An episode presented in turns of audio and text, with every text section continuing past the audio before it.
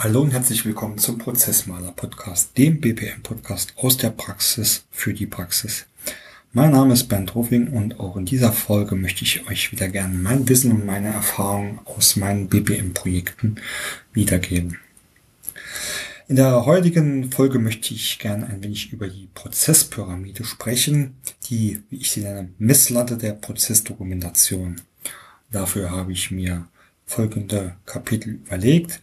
Zuerst wollen wir mal schauen, was ist denn überhaupt eine Prozesspyramide? Dann im zweiten Kapitel, wozu brauche ich denn überhaupt eine Prozesspyramide? Welchen Nutzen, welche Vorteile bringt man, bringt mir eine Prozesspyramide? Im dritten Kapitel versuche ich dann kurz zu skizzieren, wie man eigentlich in drei Schritten zu einer eigenen Prozesspyramide kommen kann. Und abschließend gibt es wie immer ein paar Tipps und Tricks aus meiner Praxis. Okay, starten wir mit Kapitel 1. Was ist denn eigentlich eine Prozesspyramide? Da möchte ich gern erstmal ein wenig ausholen. Für mich ist die Prozesspyramide ein Teil der, wie ich sie nenne, 3P, die drei Eckpfeiler der Organisation und Strukturierung von Geschäftsprozessen und zu diesen drei P gehört einmal das Prozesshaus, dann die Prozesspyramide und am Ende die Prozesslandkarte. Das sind die drei P, die für mich so mit die wichtigsten Methoden, Techniken und Hilfsmittel sind, wenn es darum geht, seine Geschäftsprozesse irgendwie zu organisieren. Ähm, ganz kurz auch die Erklärung, das Prozesshaus ist eigentlich eine visuelle Darstellung, äh, um Prozessarten zu definieren und ähm, festzulegen. Die Prozesspyramide beschäftigen wir uns ja äh, gleich damit, soll dann zeigen, wie und in welcher Form diese Prozesse oder die Prozesse allgemein im Unternehmen dokumentiert werden. Und Prozesslandkarte kennt wahrscheinlich jeder von euch, äh, ist eine grafische Übersichtsform mit den wichtigsten Unternehmensprozessen auf einer sehr globalen, abstrakten Ebene. Ähm, somit ist eigentlich äh, die Prozesspyramide, ich habe es eben schon erwähnt, ist eigentlich eine grafische Darstellungsform, um abzubilden, wie man Geschäftsprozesse strukturieren kann. Es wird äh, dabei genauer festgelegt, was genau, wie und in welcher Form man die verschiedenen Geschäftsprozesse dokumentiert. Eine Prozesspyramide, wie so oft im BPM, gibt's auch unter verschiedenen anderen Namen. So sagt man manchmal statt Prozesspyramide auch Prozessebenenpyramide oder auch Prozessebenenkonzept. Und die verschiedenen Ebenen stellen, ähm, ja, wie man es auch bezeichnen können, auch äh, Level genannt werden, also auch Prozess-Level-Pyramide. Ihr seht, es ist alles wieder äh, mit sehr vielen unterschiedlichen Namen wiederzufinden, wobei alles das ähm, gleiche eigentlich darstellt. Das Wichtigste ist nämlich ähm, an erster Stelle einmal die Darstellungsform im, im Rahmen einer Pyramide. Das heißt, das ist dann auch wirklich äh, die Grafik, in der man eine Pyramide darstellt, die bekanntlicherweise ja äh, von oben spitz äh, nach unten breit verläuft. Und wenn man jetzt die Pyramide an verschiedenen Stellen einfach schneiden würde, einfach unterteilen würde, bekommt man dort verschiedene Ebenen oder verschiedene Level. Das Ganze kann man beliebig oft schneiden, ähm, jetzt mit Vorbehalt. Man könnte es beliebig oft schneiden, wenn wir später sehen, dass das nicht unbedingt auch immer äh, sehr sinnvoll ist. Aber das äh, Prinzip bleibt das gleiche. Wir haben unsere Pyramide, also das Dreieck mit der Spitze nach oben, das nach unten breit verläuft. Und von oben nach unten kann ich mir verschiedene Ebenen, verschiedene Level ziehen, die dann auch immer für eine Prozessebene stehen. Und im Prinzip ist dann auch diese Darstellungsform mit dem spitzen oben und dem breiten unten ein, ein äh, ja, eine Darstellungsform, die sich auch dann auf den Detailgrad unserer zukünftigen Dokumentation übertragen lässt. Und genau deswegen macht man das nämlich auch zu sagen, oben wo die Pyramide ganz, ganz spitz ist, auf dem obersten Level, das ist eine sehr, sehr abstrakte Darstellungsweise, die wirklich nur das Wesentliche und die allerwichtigsten Informationen beinhaltet. Und je weiter runter ich gehe, umso detailliert, detaillierter, umso umfangreicher sollen meine Beschreibungen der einzelnen Prozesse werden. Das ist also eine Funktion der Pyramide, mir zu sagen, in welchem Detailgrad soll oder muss ich meine Prozesse dokumentieren. Das zweite, was ich ähm, oben auch schon erwähnt habe, also was genau wird wie und in welcher Form äh, dokumentiert, in welcher Form betrifft dann, dass man später pro Ebene eine Dokumentationsart oder einen Dokumentationstyp festlegen kann, wie man die Prozesse auf dieser Ebene dokumentieren möchte. Das kann, äh, um das auch ganz kurz nochmal zu erläutern, was ich unter Dokumentations- oder Typ verstehe, das ist einmal die ganz grobe Unterscheidung, ob ich äh, das Ganze schriftlich oder grafisch dokumentieren möchte oder in einer Mischform. Es kann aber auch schon dazugehören, dass ich spezielle Vorlagen oder in der Prozessmodellierung auf spezielle Notationen mich festlege oder auch schon bestimmte Vorlagen äh, anbiete oder festlege, mit der die Prozesse zu dokumentieren sind. Wenn ich also in der Einleitung auch gesagt habe, die Prozesspyramide ist quasi eine Messlatte der Prozessdokumentation, dann bezieht sich das also auf die beiden Bereiche. Einmal kann ich über diese Definition der verschiedenen Ebenen mit die Messlatte setzen und sagen, auf dieser Ebene werde ich in diesem Detailgrad dokumentieren und zwar mit diesen und jenen Dokumentationsarten und Typen und schaffe mir so quasi einen Standard, den ich ähm, durchgängig in meinem Unternehmen zur Prozessdokumentation einsetze. Genau das ist der Sinn und Zweck einer Prozesspyramide. Die große Herausforderung, und da kommen wir später noch ein bisschen näher dazu, ist es hier herauszufinden und festzulegen, in welcher Tiefe ich denn diese Prozesspyramide darstelle. In welcher Tiefe bedeutet also, wie viele Ebenen eine Prozesspyramide umfassen soll. Und da gibt es in der Realität eine ganz riesengroße Bandbreite an ja, Varianten, die ich äh, schon gesehen habe, von einer sehr simplen dreistufigen Prozesspyramide äh, über bis äh, in eine Pyramide, die sogar sieben oder acht Ebenen unterfasst und dann wirklich von Ebene zu Ebene sich nur in wenigen zusätzlichen Details unterscheidet. Kommen wir zu Kapitel 2, in dem ich mal ein paar Dinge erläutern möchte, wozu man eine Prozesspyramide braucht. Teilweise ist das mit Sicherheit auch schon in meiner Beschreibung der Prozesspyramide angeklungen oder ich habe es äh, zumindest auch schon erwähnt, dass eigentlich die Prozesspyramide eine sehr wichtige wichtige Form ist, um seine Prozessdokumentation zu standardisieren.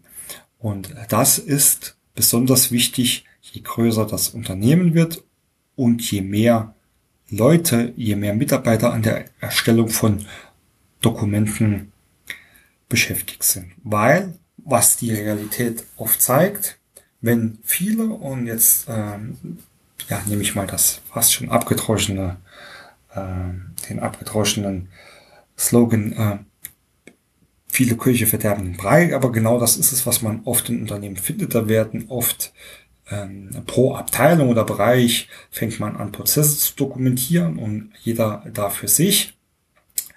Am Ende des Tages hat man ein Wildwuchs an ja, Prozessdokumenten, Prozessdokumentationen, die alle für sich selbst betrachtet noch nicht mal schlecht oder äh, oder unbrauchbar sein müssen, aber auch überhaupt nicht vergleichbar sind. Das heißt, wenn man jetzt hier ähm, auch mal ein bisschen Richtung Optimierung oder Harmonisierung denkt, wird man es sehr, sehr schwer haben, diese Prozesse miteinander zu vergleichen. Ähm, das Ganze spiegelt sich dann in zwei Sachen wieder. Einmal, dass es unter Umständen auch schon komplett verschiedene Dokumente sind. Also der eine dokumentiert vielleicht mal in Excel, der andere äh, dokumentiert mal in Word. Der eine nennt das ganze Prozess Report, der zweite Prozess Dokumentation und der dritte vielleicht eine Checkliste. Und so entsteht dieser Wildwuchs an verschiedenen Dokumenten. Arten und Formen. Zum Zweiten ist es aber, und das ist dann noch viel wichtiger, ähm, dass sie inhaltlich komplett unterschiedlich sind. Weil was für den einen selbstverständlich ist, ist für den anderen vielleicht zu grob oder auch schon wieder detailliert. Und so ist es null vergleichbar, sich wirklich ähm, ja überhaupt mal mit einer Prozessanalyse zu beginnen, um das zu vergleichen. Und das ist natürlich äh, im Sinne auch von einer Lesbarkeit ganz schlecht. Also Wiedererkennbarkeit Lesbarkeit, wenn ich jetzt neuen Mitarbeiter habe oder wie gesagt auch zur Analyse oder auch einfach Versetzungen, Einarbeitungen, Reviews, egal was. Es ist überhaupt keine Wiedererkennbarkeit und Lesbarkeit ähm, vorhanden, weswegen es einfach Sinn macht, diese Prozessdokumentation auch hier mal äh, zu standardisieren und für eine Einheitlichkeit zu sorgen, macht auch das Ganze dann später viel, viel einfacher, das Ganze zu dokumentieren und auch zu erstellen. Ein zweiter Punkt, warum eine Prozesspyramide sehr, sehr sinnvoll ist, genau weil sie solche Darstellungsformen regelt, auch über eine sehr grobe Darstellung bis zu einer detaillierteren Darstellungsform, ist es sehr, sehr einfach für verschiedene Lesergruppen die passende Dokumentation zu erzeugen. Also stellen wir uns nochmal die Pyramide vor, in der wir gesagt haben, ganz, ganz oben ist die, ähm, die abstrakteste Ebene, also das Big Picture oder äh, um es mal im trivialen Beispiel zu machen, ähm, ein Blick auf die äh, auf den Erdball vom, vom Weltraum aus gesehen, dann ist das äh, natürlich was ganz anderes, als wenn ich auf einer sehr, sehr tief gelegenen Ebene mich wiederfinde, um bei dem Beispiel des ähm, Erdballs zu bleiben, den ich an der Spitze der Pyramide von dem Weltraum vielleicht betrachte und die komplette Kugel sehe, vielleicht mal gerade noch mit den Kontinenten, wäre eine unterste Ebene vielleicht ein Straßenatlas, wo ich mich also wirklich schon in einem bestimmten Land, in einer bestimmten Stadt eventuell schon wiederfinde und die Straßenpläne sehe. Übertragen auf das Unternehmen und die, die Lesergruppen äh, bedeutet das natürlich, dass zum Beispiel eine Abbildung der groben Zusammenhänge des Unternehmens eine wichtige Darstellungsform ist, um dem Management eine Information zu geben, was läuft denn überhaupt in unserem Unternehmen. Zumindestens auf der allerobersten Ebene, in dem nur die wichtigsten Geschäftsprozesse dargestellt sind, würde ich jetzt ja mal noch vermuten, dass das Management das auch so wissen sollte. Aber vielleicht, wenn ich schon eine Ebene tiefer gehe und mir dann mal näher anschaue, was da so in einem Bereich passiert, wie der Bereich sich aufstellt und dort die Zusammenhänge sind, dann ist das schon die eine oder andere Information, die vielleicht so dem Management nicht ersichtlich ist, aber zu bestimmten Zwecken vielleicht auch ganz äh, wichtig ist, das dem Management mal aufzuzeigen. Und da denke ich jetzt auch schon, ähm, es gibt ja eigentlich auch zwei Arten der Dokumentation oder zwei, zwei äh, Zielrichtungen der Dokumentation. Das ist einmal, dass ich die Ist-Prozesse darstelle, um einfach mal aufzuzeigen, das ist die Situation jetzt und dann natürlich, wenn ich Prozesse optimieren oder Prozesse neu gestalten oder optimieren möchte, sind das dann die Soll- oder Zielprozesse.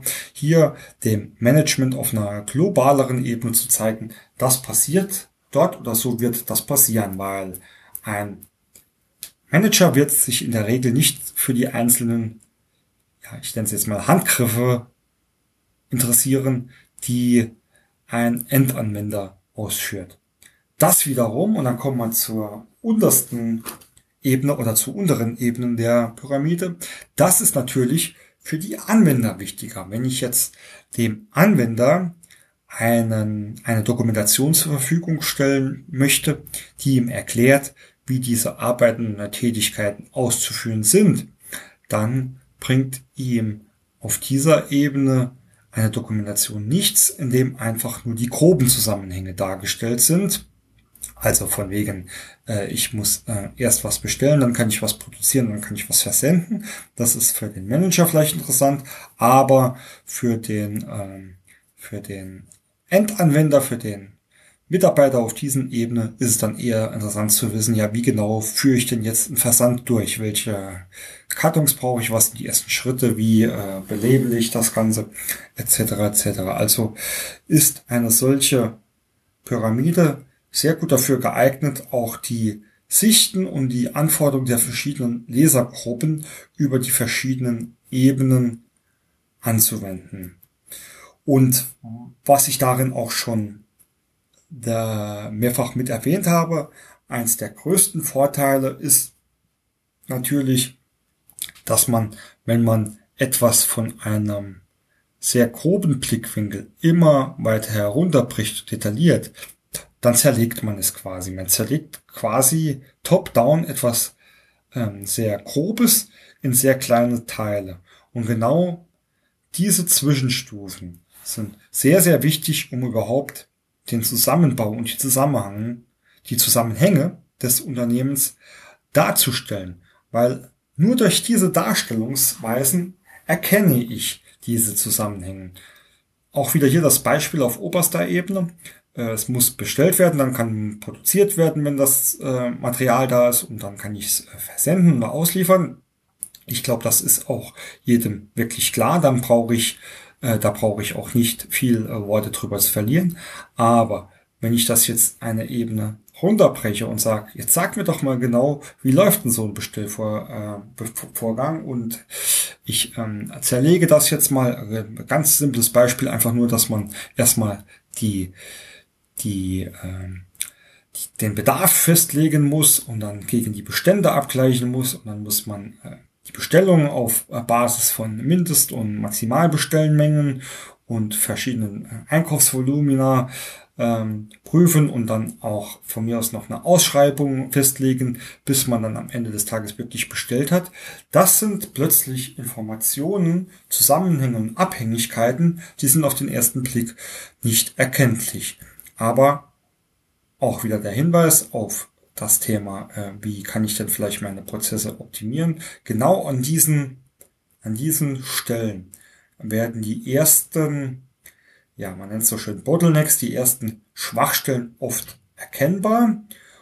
Und um es jetzt mal nicht ganz negativ zu sehen, von Schwachstellen auch mal abgesehen, auch hier kann man schon sehr, sehr viele kleine Vorteile äh, erzielen, indem man einfach auf dieser Basis auch mal prüft, sind denn die Verantwortlichkeiten überhaupt klar? Sind dann Schnittstellen klar gezogen, sodass jeder weiß, was muss ich denn meinem Nachfolgeprozess liefern oder der Nachfolgeprozess, was kann ich denn von meinem Vorgängerprozess erwarten? Also ist diese Zerlegung ähm, sehr, sehr wichtig und für ja quasi auch äh, mit der Hauptbestandteil, um überhaupt später seine, äh, seine Abläufe im Gesamten zu optimieren und zu erkennen, wenn ich jetzt an dem Rad hier auf Ebene 3 rechts unten, um es einfach mal bildlich darzustellen, drehe, wo hat das noch überall hin Auswirkungen in meinem Gesamtunternehmen?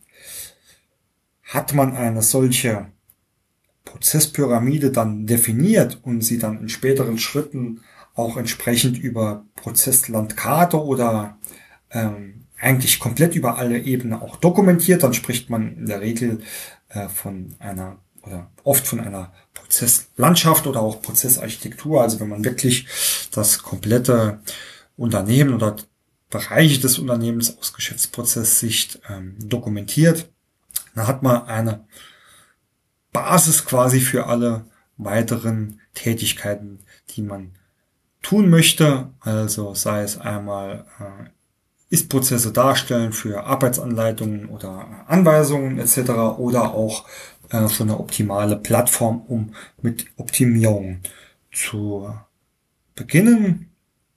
Und last but not least, was äh, auch ein großer Vorteil der äh, Prozesspyramide ist, ist nicht nur, dass man die, die Levels festlegt oder sich für jede, für jede, äh, für jeden Ebene sich dann auch Dokumentationsarten oder Formen legt. In diesem Sinne automatisiert oder standardisiert man nämlich automatisch auch das Wording. Also äh, ich habe es schon erwähnt, jede Ebene, jeder Ebene wird ein gewisser, ein gewisser Detailgrad zugeordnet, äh, der auch dann genau definiert wird.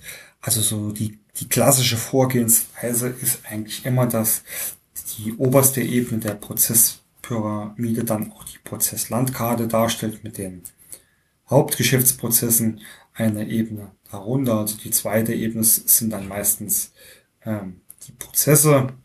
Äh, falls man die nicht schon mit auf der ersten Ebene darstellt, dann geht's weiter halt mit Teilprozessen. Dann zu den Teilprozessen kann man dann eine Ebene drunter zum Beispiel Tätigkeiten oder Aktivitäten festlegen, etc. etc. Und wenn man das einmal über die Prozesspyramide festlegt und genau sagt, das sind meine Prozesse und das unter einem Prozess verstehe ich das und das und der und der ähm, Granularität oder in dem und dem äh, Detaillierungsgrad, dann ist das ein für alle Mal festgeschrieben und jeder weiß, wovon man überhaupt spricht. spricht. Okay, das war jetzt ähm, sehr viel theoretisches Wissen dann auch. Ähm, kommen wir einfach mal ein bisschen mehr in die Praxis rein und ähm, ich möchte einfach mal ganz kurz skizzieren, wie man eigentlich sehr einfach in drei Schritten sich eine solche Prozesspyramide unter diesen unter diesem Hinblick, in diesem Hinblick dann auch zusammenbauen kann. Und das ist im ersten Schritt, was ich ganz wichtig finde, sich über die Ziele der Prozessdokumentation ähm, zu einigen und diese festzulegen. Das ist das, was ich erwähnt habe mit den verschiedenen Lesern, mit den verschiedenen Nutzer dieser Prozessdokumentation. Man sollte sich im ersten Schritt festlegen und darüber einigen, was will ich denn mit dieser Dokumentation überhaupt erreichen? Soll es einfach nur ein Überblick über das Unternehmen sein? dann genügt mir höchstwahrscheinlich eine einfache Prozesslandkarte und ich muss vielleicht da auch gar nicht wirklich viele Ebenen drunter bauen. Möchte ich aber allerdings auch äh, Beschreibungen von Arbeitsabläufen daraus ableiten und daraus dokumentieren, dann brauche ich sicherlich schon mal mehr Ebenen. Zwei weitere Beispiele sind auch, möchte ich denn nicht nur Arbeitsabläufe aus Geschäftsprozesssicht damit festlegen, sondern vielleicht auch ähm, Fachkonzepte dazu erstellen, wenn ich ähm, IT-Tools, Systeme optimieren oder anschaffen möchte, dann brauche ich noch viele weitere äh, Informationen dazu, die vielleicht von den Arbeitsabläufen, die ähm, rein ist äh, betrachtet werden, abweichen.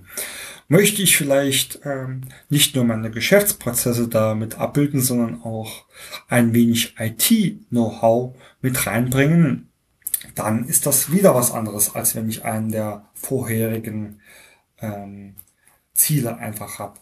Und somit ist eigentlich das Ziel, das einfach mal herunterzuschreiben, gibt dann oft schon einen sehr konkreten Überblick darüber und eine sehr konkrete Idee, wie viel eben ich denn wirklich brauche. Weil begonnen einfach mal mit einem Brainstorming. Wer braucht denn alles dokumentierte Prozesse? Wer hat denn ein, wer hat denn ein Interesse daran? Da wird man relativ schnell eins bis x Lesergruppen oder Nutzergruppen identifizieren können, wenn man sich dann überlegt, was sind denn eigentlich die Anforderungen der, der Leser an dieses Dokument? Also Beispiel Nummer Management. Ähm, das Management wird eher einen groben Überblick ähm, haben wollen, wobei der Anwender mit Sicherheit eine detaillierte Ablaufbeschreibung benötigt mit den einzelnen Schritten. Dann ähm, habe ich äh, quasi nicht nur die Lesergruppen, sondern auch die Anforderungen. Und dann kann ich mir überlegen, in wie vielen Ebenen kriege ich das denn abgebildet. Im zweiten Schritt tue ich denn äh, dies. Und zwar genau mit den Informationen, die ich vorher gesammelt habe. Das heißt, im zweiten Schritt sollte man dann eigentlich die Ebene festlegen und definieren. Und das funktioniert ganz einfach, indem ich zum Beispiel sage, meine Ebene 1 enthält x, y, z.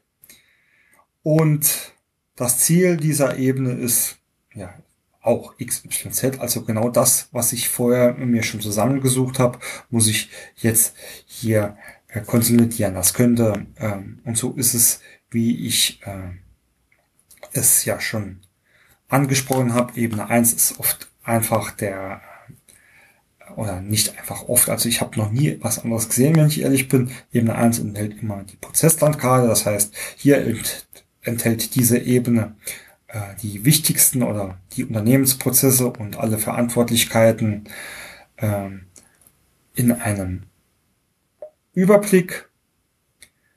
Darstellungsform ist die Prozesslandkarte.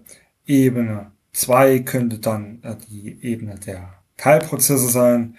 Die haben das Ziel, einen Überblick über die Zusammensetzung der einzelnen Prozesse zu geben. Und Ebene 4, also könnte man es weitermachen bis Ebene 4, dann irgendwo die Tätigkeitsschritte.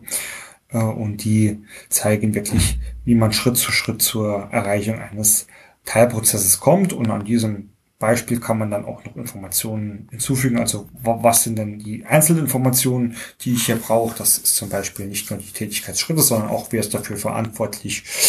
Was haben wir für einen Input und Output? Ähm, welche Systeme oder Hilfsmittel nutze ich dafür? Da gibt's, ähm, verweise ich gerne mal auf andere Folgen, also zum Beispiel die LIPOC-Methode oder auch die EPK, die solche Sachen natürlich sehr, sehr einfach abbilden können. Und die das Ziel meiner Ebene 4 könnte in diesem Sinn sein, ich möchte gerne den Mitarbeitern Arbeitsanweisungen an die Hand geben, aber ich möchte gerne, und das geht dann mehr in die strategische Richtung, eine Basis für äh, die Prozessmod äh, Prozessoptimierung festlegen.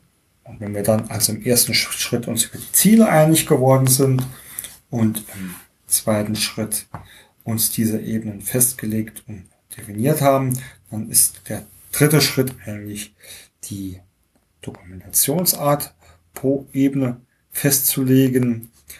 Da habe ich ja in der Einleitung schon darauf hingewiesen, dass man hier natürlich ähm, mehrere oder sehr viele Möglichkeiten auch hat. Also erstmal die Unterscheidung, möchte ich gern etwas grafisch darstellen äh, in Form einer Prozessmodellierung oder möchte ich äh, lieber äh, schriftlich dokumentieren dann äh, kann ich das festlegen. Wenn ich modelliere, kann ich mir auch, kann ich, gibt es auch unzählige äh, Notationen, die ich mir da raussuchen kann, wobei man muss hier auch sagen, dass man da auch nicht immer direkt auf äh, einen Standardzug aufspringen muss. Oft kann man solche Prozesse auch sehr einfach äh, ja, in PowerPoint oder an sonstigen Tools dokumentieren, indem man einfach die Schritte irgendwie visualisiert.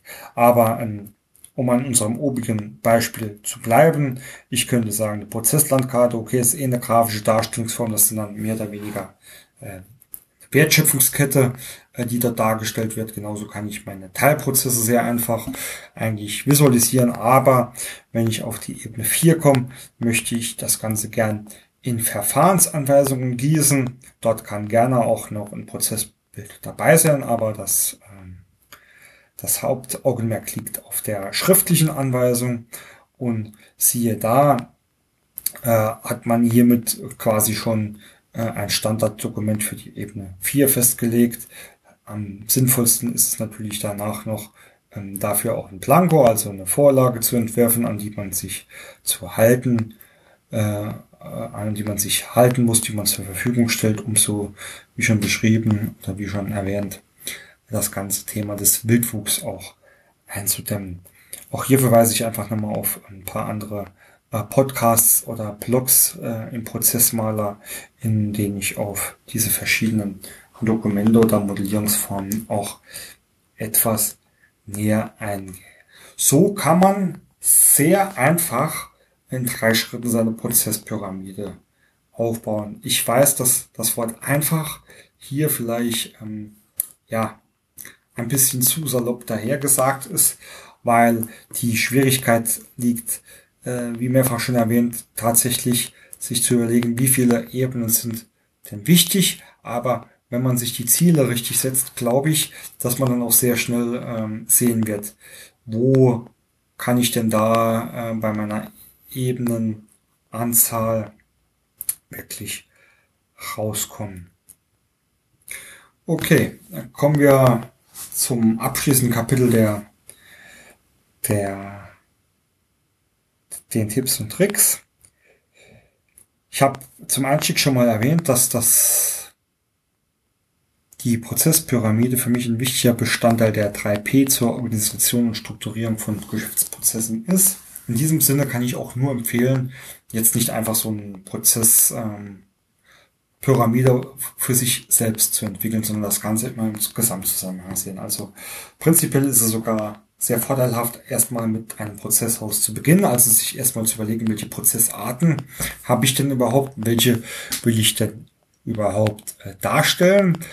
Ähm, das kann auch dazu führen, dass man auch für den weiteren Dokumentationsverlauf, also geht auch nochmal so Richtung Ziele, sagt, okay, ich will hier gar nicht alles ähm, über die gleiche Ebenenstruktur darstellen, sondern fokussiere mich, aber das ist dann das Mindeste, was ich auch tun sollte, auf die Kernprozesse, weil die Kernprozesse einfach die Wertschöpfungsprozesse darstellen und so in jedem, äh, auf jeden Fall irgendwie dokumentiert werden solle, sollen.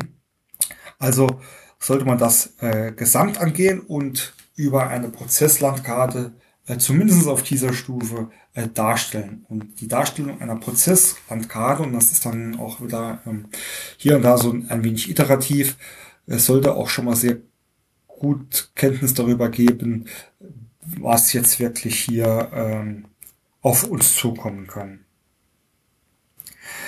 Ja, ähm, ein nächster Punkt oder nächster Tipp ist, dass man oben bei den Zielen oder äh, bei der wirklichen Darstellungsform auch immer so ein bisschen an ja, andere, nenne ich es jetzt mal, an vergessene Parteien denken sollte. Das kann die IT sein, wobei an die noch relativ oft gedacht wird, weil man ja einfach auch Prozesse automatisieren und digitalisieren möchte irgendwann, beziehungsweise auch einfach bei der Prozessaufnahme oder der Abbildung der Ist-Prozesse schon sehr viel IT-Bezug normalerweise hat. Aber solche Sachen sind auch wahnsinnig gut dafür geeignet, um zum Beispiel compliance-relevante oder datenschutzrelevante Themen zu identifizieren oder abzubilden. Oder da bleiben wir mehr im industriellen Sektor, Arbeitsschutzmaßnahmen. Also wenn ich ähm, meine Geschäftsprozesse ähm, auf bis auf eine gewisse Ebene, sage ich jetzt bewusst, ähm, bewusst breit angelegt dargestellt habe, dann kann ich auch sehr oft sehr einfach festlegen, aha, guck hier, dieser Teilprozess oder dieser Tätigkeitsbereich, der ist arbeitsschutzrelevant und kann das markieren und habe somit ähm, auch für diese Interessengruppen später ähm, eine sehr einfache Basis, um ihm zu dokumentieren, um ihm zu zeigen, hey, guck hier, das sind äh, meine Prozesse, die sind, ähm, um jetzt mal vom, vom Arbeitsschutz wegzugehen, die sind Datenschutz ähm, relevant äh, und sie dem Datenschützer zur Verfügung zu stellen und sage, bitte prüf mal, ob hier bei uns alles mit rechten Dingen geht, ähm, ähnlich dem Thema Compliance oder auch Revision. Also hier hat eine Prozessebenenpyramide und die spätere Prozessdokumentation wirklich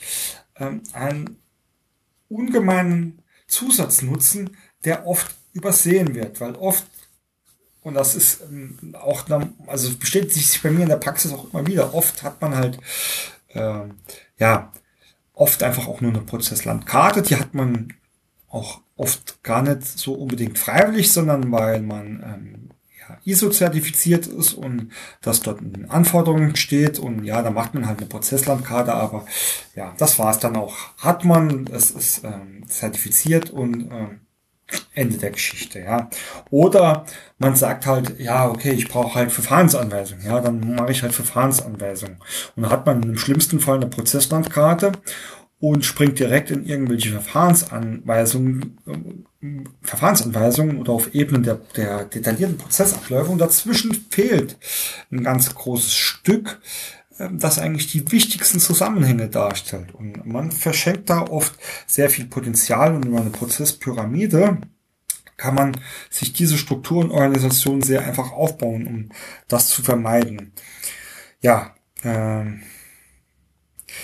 ein weiterer Punkt, das ist äh, jetzt auch schon mehrfach angesprochen wurde, die Anzahl der Ebenen. In diesem Sinne kann ich nur empfehlen, weniger ist oft mehr. Also prinzipiell empfehle ich oft, vor allem im KMU-Bereich, dass man nicht mehr als drei bis vier Ebenen sich definieren soll, weil geht man tiefer, ist oft ja die Grenze zwischen Kosten und Nutzen ähm, sehr schnell überschritten, was in diesem Sinn bedeutet, der Aufwand zur Erstellung ähm, ist nicht gerechtfertigt gegenüber dem Nutzen, den man damit erzielt. Deswegen an dieser Stelle genau überlegen, eher etwas zusammenfassen und eine Ebene einsparen, als, ähm, als eine Ebene zu viel, wenn es dafür keinen Nutzen bringt. In Konzernen mag das was anderes sein. Ich habe dort auch die Erfahrung gemacht, dass eigentlich fünf Ebenen maximal ausreichen. Aber das möchte ich jetzt hier auch nicht pauschal so festlegen. Wenn man oder je mehr man ähm, dann auch in IT-Bereiche mit reingeht oder die ähm, dort einfach mit inkludieren will, macht vielleicht auch mal eine sechste oder eine siebte Ebene Sinn. Wobei ich mich hier, und das an alle Zuhörer, die vielleicht äh, eher aus dem IT-Sektor kommen, ähm, mich vielleicht da auch eher damit beschäftigen würde, ob ich das Ganze nicht äh, über eine, ähm, eine IT-Architektur entsprechend ähm, darstellen möchte und dann in einer Enterprise Architecture, also in einer Unternehmensarchitektur, äh, beides miteinander vereine, um da wirklich ähm, nicht zu viel zu haben und nicht zu viel Verwirrung ähm, reinkommt. Und der letzte Tipp, das spielt ähm, ein bisschen auch mit in diese Geschichte, also dass man an andere Bereiche denkt, das ist ähm, wie IT-Compliance oder Datenschutz, dass man äh, sich mal über den Zusatznutzen einer Prozessdokumentation wirklich Gedanken macht oder informiert. Eine Arbeitsanweisung, Verfahrensanweisung kann, wenn sie entsprechend aufgebaut ist, nicht nur dazu dienen, dass man dem Mitarbeiter eine Hilfestellung oder eine Vorgabe gibt, wie er die Tätigkeiten auszuführen hat, sondern in gewissen Situationen kann sie auch eine Basis sein, um auf sehr einfache Art Stellenbeschreibungen zu erzeugen oder Kompetenzprofile zu erzeugen. Und das mag jetzt auf Anhieb äh, weniger spektakulär klingen, aber eigentlich muss man es sich nur mal auf die Zunge zergehen zu lassen oder sich einfach mal überlegen. Und ich glaube, das ist fast schon ähm, fast schon gültig, also sowohl für KMU, die vielleicht da auch äh, ressourcenmäßig nicht so besetzen wie Konzerne, aber auch in Konzernen, ähm, die wirklich ein, ein groß aufgestelltes ähm, Personalwesen haben, stelle ich immer wieder fest, dass es sehr lange braucht, um zum Beispiel Stellenprofile oder Kompetenzprofile zu erstellen. Ich frage mich dann immer, warum eigentlich? Ihr habt eure Prozesse hier irgendwo auf einer ordentlich detaillierten Ebene beschrieben. Das heißt, es weiß jeder, was wann zu tun ist. Und dann weiß ich doch auch ganz einfach, welche Kompetenzen dann mein Mitarbeiter braucht oder zumindest für eine Stellenbeschreibung, wenn ich eine Person, eine Rolle ersetzen möchte, was muss denn der tun können? Und ja, das sollte doch mein mein Ausschreibungsprozess ähm, enorm qualitativ verbessern und vor allem, ohne mich da jetzt zu weit aus dem Fenster zu legen, weil ich in den ähm, Detailprozessen des HR-Bereichs jetzt nicht so tief drin bin, aber auch ein, ein gewisses Speed auf die ganze ähm, Geschichte geben. Also hier gibt's wirklich fernab von der reinen Dokumentation als Arbeitsgrundlage oder zur, zur Darstellung der der Arbeitsschritte noch sehr viele Dinge, die man eventuell ähm, mit erreichen kann. Und das sind dann ähm, zwar Zusatzbenefits, aber warum nicht mitnehmen, wenn ich es ähm, eh machen möchte. Also hier sich mal links oder rechts umschauen oder auch gern äh, mich ähm, mal anschreiben, welche Tipps ich da geben kann, äh, beantworte ich gern. Womit das eigentlich schon eine schöne Überleitung war zu unserem Ende. Also wir sind jetzt hier mit dem inhaltlichen Teil durch. Ganz am Ende wie immer eine kleine organisatorische, kleiner organisatorischer Part, wie bereits erwähnt. Ich äh, beantworte früher oder später gern jede Mail, also nicht scheuen, Fragen zu der Folge zu stellen oder äh, mich äh, wegen etwas anderes zu kontaktieren. Die Daten, Kontaktdaten findet ihr alle auf prozessmaler.de. Dort findet ihr auch weiterhin ganz viele ähm, Links zu meinen Social, äh, anderen Social Media Profilen oder Webseiten. Würde mich über jeden Kontakt freuen, der dort hinzukommt. Genauso wie ihr dort auch den Prozessmaler Podcast abonnieren könnt und super wäre, wenn ihr auch entsprechend ein kleines Feedback für mich hinterlasst. Ansonsten bin ich auch, wenn es nicht nur um Informationen geht, froh um jedes Feedback jeder Art, auch gern für Themenvorschläge oder Interviewpartner. Kann an dieser Stelle auch ein kleines Versprechen schon abgeben, dass demnächst auch wieder mehr Interviews oder mehr Gäste in den Folgen ähm, sein werden, um auch da äh, das Ganze durch andere Sichtweisen oder Praxiswissen zu ergänzen. In diesem Sinne Vielen Dank fürs Zuhören. Ich hoffe, ihr hört bald wieder rein. Ich wünsche euch viel Spaß und Erfolg bei eurer Prozessarbeit. Euer Bernd